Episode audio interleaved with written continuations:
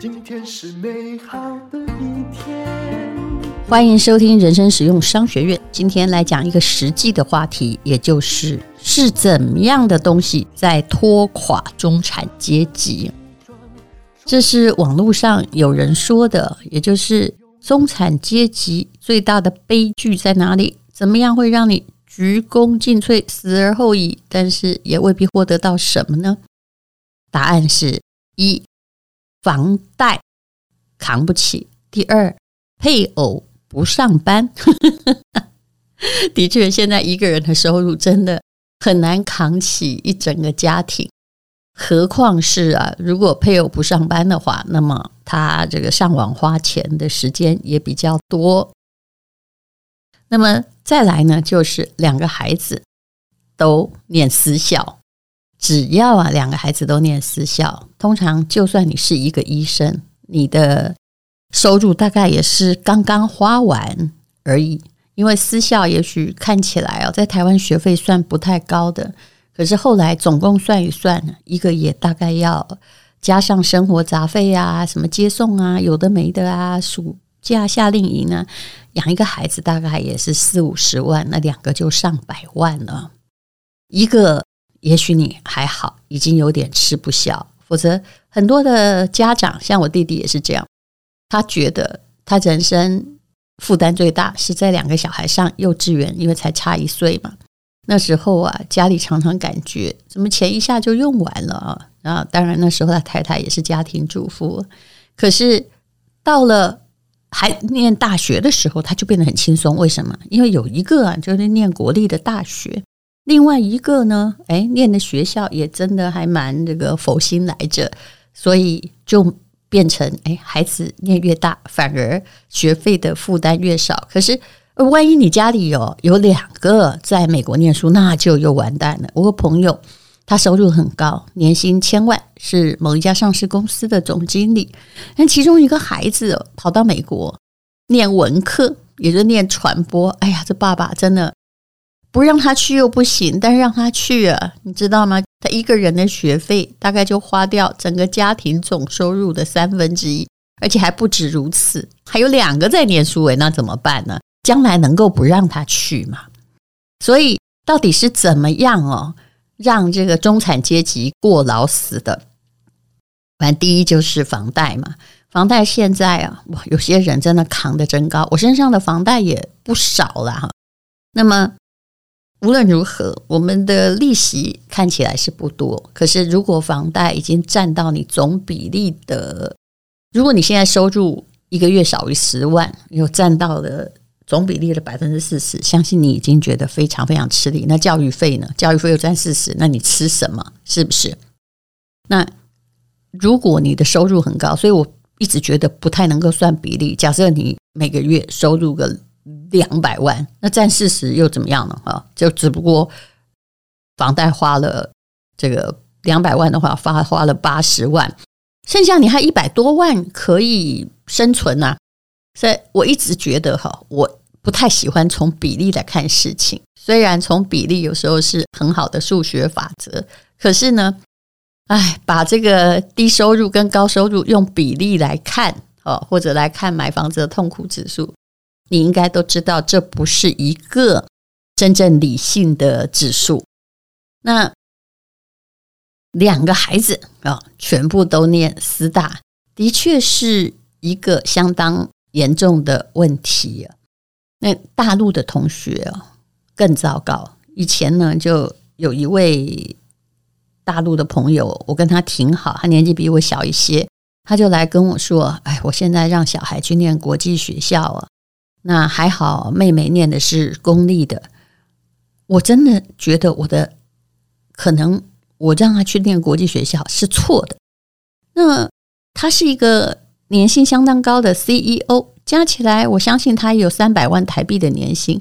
为什么要这么烦恼家庭收入花在那个上国际学校的大儿子呢？哦，他觉得他上那个国际学校并没有达到他要的成绩效果了，因为。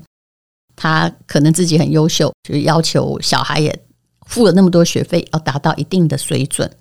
但后来我才发现呐、啊，他们国际学校的学费一年多少钱？真的好贵哦！念那个一般的学校，可能几乎等于不太花钱，嗯，呃，就是几千块、几百块嘛，哈，就搞定了。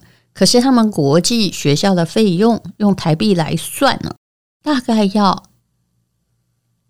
一百四十万台币左右，诶，所以爸爸一个一年啊，可能赚个三百万，一个孩子就用掉了。快一百五，当然还有一些杂费，那怎么得了呢？难怪爸爸很着急，觉得你花了我这么多钱，怎么没有达到效果呢？所以有些时候不是学费昂贵而已，这些学费昂贵的学校为什么要逼小孩要逼得那么厉害呢？因为如果没有达到效果，大家都觉得不该付这个钱，所以有的学校就填鸭更厉害了。那谈到了中产阶级，如果配偶不上班，到底有多大的困扰呢？台湾女性跟男性相比的就业人口，在我看来，嗯，我记得我之前看，不知道最近的数据如何，大概是一个男生上班，然后零点比零点七吧。那日本的上班的女性，你觉得很少，对不对？大概也差不多，将近零点七，可是。日本的上班女性是个问题，因为很多人就是对她有收入，她觉得老公的收入不够，而且日本的消费额比较高，但问题在于她可能是在打零工啊，所以看起来比例还有零点七，真正完全没做事的只有零点三，但其实啊，呃，女性的职业天花板很高，她做的工作未必有什么样的开展性。那在呃大陆而言呢，女性的确就是没有那么高的天花板呢，但还是有天花板的啦。嗯，你说要一定的平等不可能哦。其实有人算过，大陆女性就业跟这个男性就业的比例大概是已经到零点九比一哦，大概只有一成的女性没有她自己的工作，而且啊。按照这个富豪排行榜哦，全世界的女性亿万富豪就能够上榜的，有百分之八十来自大陆，所以看起来就知道，真的中国女性能顶半边天，是所有女性中的确是挺有出息的。配偶不上班的压力大不大呢？的确是大的。就我遇到几个收入很高的朋友哦。他们最担心的就是，万一有一天我没收入了，那我太太该怎么办？该怎么存活？然后更糟糕的是，如果太太之前又把钱花光光啊，没有理财的规划的话，其实很多的中年男性虽然很爱老婆，但心里都是非常心焦的，心里很着急啊。各位应该读过 M 型社会吧？什么叫 M 型社会呢？就是。他认为中产阶级在消失中，这事实上呢是比这个贫富悬殊更严重的一个问题。不过，中产的阶级在消失，当然就会造成贫富之间的拉锯，就是中间的距离越来越大了。中产的怎么样可以不要消失呢？这实在是我干嘛自己问了一个这么大的问题？其实重点在于，第一，你一定要理财。那么，我看常常看到这些年来啊，我一直在提醒，钱无论如何，就算你管得不好，也赚不了什么钱，那你就自己管。如果呢，你只管定存，只懂定存，那么你可能也只能定存。以现在定存而言，如果你存美金，当然这中间有很多技术性的问题哦。大概也有四五趴之间吧。如果你什么都不会，这个时期你可能定存比较好。最重要的是，你可能要有一些巴菲特原则，也就是不要把钱拿给别人，自己管理；不要把钱放在自己完全不懂的地方。对台湾人而言，最重要是不要把钱放在别人跟你保证的固定收益。凡跟你保证钱。他会帮你滚钱的，肯定呢是一个诈骗的集团。不想要在中产阶级里面消失，好，那第一，你就是要好好理财，而且呢，你必须有储蓄式的理财。最好你还要有第二把刷子，那就是你的斜杠专长。斜杠专长也可能变成你的核心能力。很多人是这个外在的专长，比如说我还会修水电，还会做木工啊，我蛮羡慕这些人的，因为我知道啊，他们只要一技之长在身，虽然现在只是一种娱乐，可是就表示这个人很有弹性，很灵活。只有专一专长的人并不灵活，因为他们无法应变这个多变的世界。但如果你很容易学到第二种专长、第三种专长，那么就表示，嗯，你将来应变这个世界的能力是足够的。当然，我们有再多的本领，可能都不会比 AI 来得厉害。话说啊，这遇到 AI 的时候，我也曾经沮丧了两个月。为什么呢？因为我看到 AI 的图画的那么好，我要搞成那个，大概是没办法。以前大概就是在近五六年，有一个理论叫一万小时理论，他就说，其实天才至少，比如练钢琴要练成天才，也至少要花一万个小时啊。可是 AI 已经帮你打破了这个一万个小时，现在你也许不必学程式，但是你可以回答。一些精深的程式问题，因为只要问这个 Chat GPT 说：“请问我怎么写？”他会告诉你啊。而且 Google 说，他们应该已经通过了他们公司审核最低的城市设计师的功能和需求。甚至这位 AI 他去参加医生考试，几个月前啊，他没考过，差一点，哎。可是几个月后呢，他被训练的时候就高分过关。通常我们如果要考完一个医师考试，就算你本来就是个医生，专家研究过，要准备的时间最少要一百多个小时。可是 AI 就是啊，每天可能也没训练多少，他就很厉害的就已经过关了。他甚至还打败了全世界最厉害的围棋高手。其实，我们在这个 AI 时代，如果你不想让你我们大家都是中产阶级消失的话，第一呢，你不要排斥任何趋势，你可能要利用 AI 帮你做点事。在这一点上，虽然它的发展还只是目前，嗯、呃，它已经等于一个哈佛或者是史丹佛的毕业生了。你要利用它，要站在它的肩膀上。最重要是不要排斥它，那么就好，就保持对于时代科技的，就算未必肯定，但是也要了解啊，不要做一个食古不化的人。那这件事情就在于，你现在是一个中产阶级，你要不时的吸收新知，吸收新知不是资讯哦，而是某一些软实力跟软技能，不可以说，哎呀，我老了不会了哈。这种老了不会了，才是人生最大的麻烦啊！而且呢，就是我们很多人呢，把这个老了不会的当成知足常乐，我觉得最好不要。好，除了理财呢，跟不断的学习之外，其实怎么样可以不要从中产阶级呼噜噜的滑到最底层呢？对我而言，我觉得，我说真的，这世界上。如果说这个打房一定有最多人赞成，你看每一次大选之前一定都是很严格的打房，那但是后来呢，在通货膨胀的状况之下，其实可以断定，眼看着房子也许不会再涨，在某一段时间会因为长期的少子化，但是少子化是长期的，而通膨是很现实的，就是最近一直在往上涨的问题。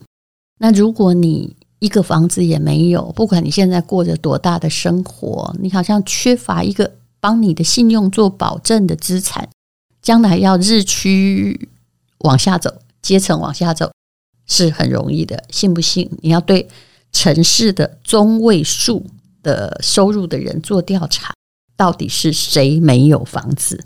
几乎不太可能。好。我们当然有些人是要想当上流阶级，那对于我们这些大概一辈子无论如何排不上富比士，那都在中产阶级奋斗的人而言，你在掌管自己理财很重要。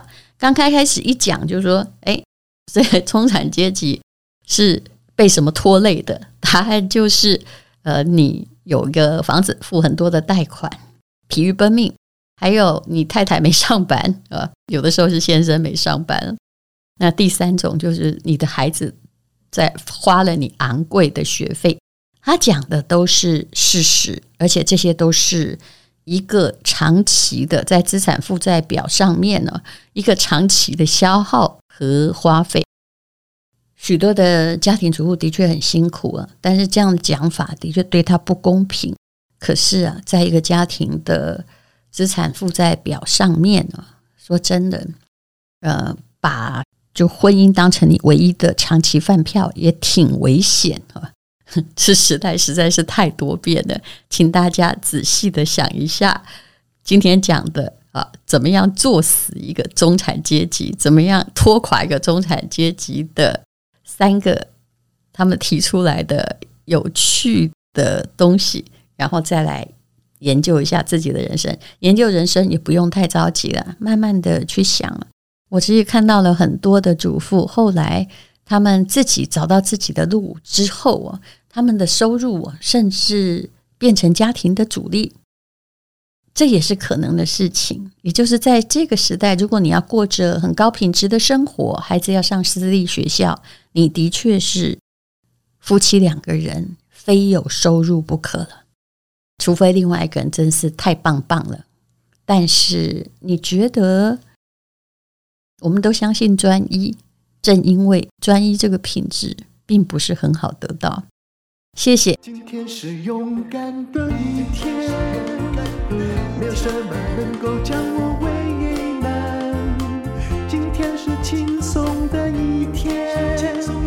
今天又可以，今天又可以好好吃个饭，做我爱做的事，唱我爱唱的歌，吃我想吃的饭，尽量过得简单，做我爱做的事，唱我爱唱的歌。吃我想吃的饭，尽量过得简单，尽量过得简单。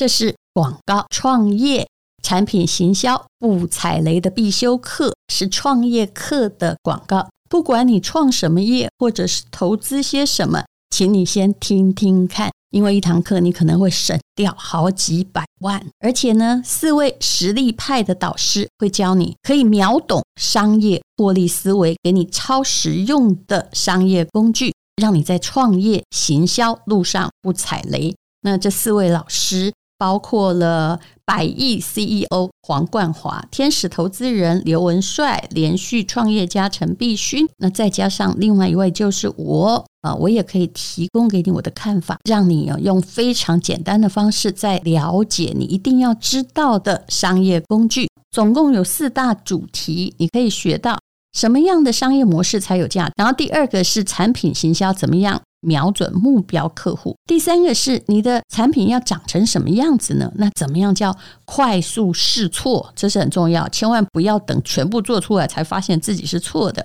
第四更重要，如何快速的找钱？这一定要找对股东，分配股权要对哦，否则股权只要一分配错，就算你创业成功，也会整个企业被别人端走。目前呢的早鸟价是三二折，原价是一万多块。创业课真的从来不便宜，也不要相信诈骗集团什么免费哦。目前优惠价是三千多元，还有粉丝的优惠码可以现折三百元，请你看资讯栏的链接